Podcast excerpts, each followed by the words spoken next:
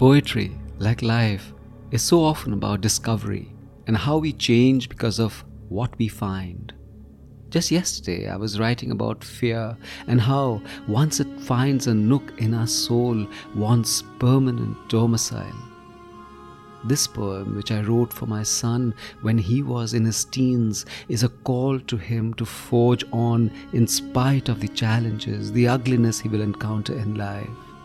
Because once he cuts through the jungle, he would see the sublime emerge. This is Sunil Bhandari, and you are listening to Uncut Poetry. In this ancient world of paths and swirling mists of crumbling leaves, of broken trees and icy winds, of lonely sit outs and forgotten hideaways, of roads clogged with sweat and flowers making their own burial place. In this world, I've asked you to forge your way. In this world, I've asked you to rejoice. To be ordinary is often to be a hero as you unravel what your heart asks you to seek, as you grow wayward, never to find yourself again, but what you discover anew, more precious than what you've lost. And as you slip on a peat covered forest path, you notice that the ungainly bird has a dulcet voice. And then you know that the sublime is in the ordinary, and the paths themselves are finding their way to you.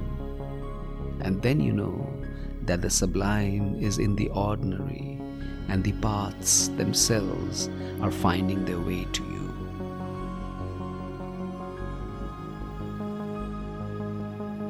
So much of growing up is already burnt ground.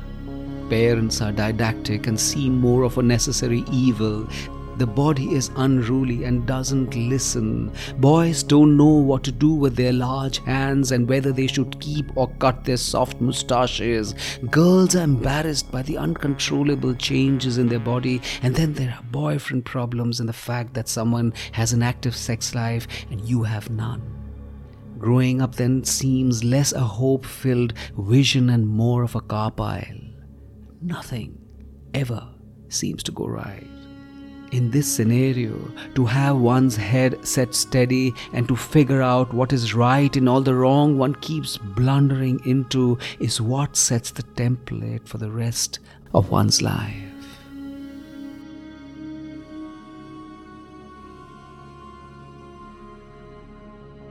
This is Sunil Bhandari, and you are listening to Uncut Poetry. Did you like what you heard? Share it with someone you love. Share it as a link on WhatsApp or Facebook. Connect with me on Uncut Poetry Now at gmail.com or on Instagram at Sunil Gives Up. And follow Uncut Poetry on Spotify, iTunes, Gaana, JioSaavn, or anywhere you get your podcasts.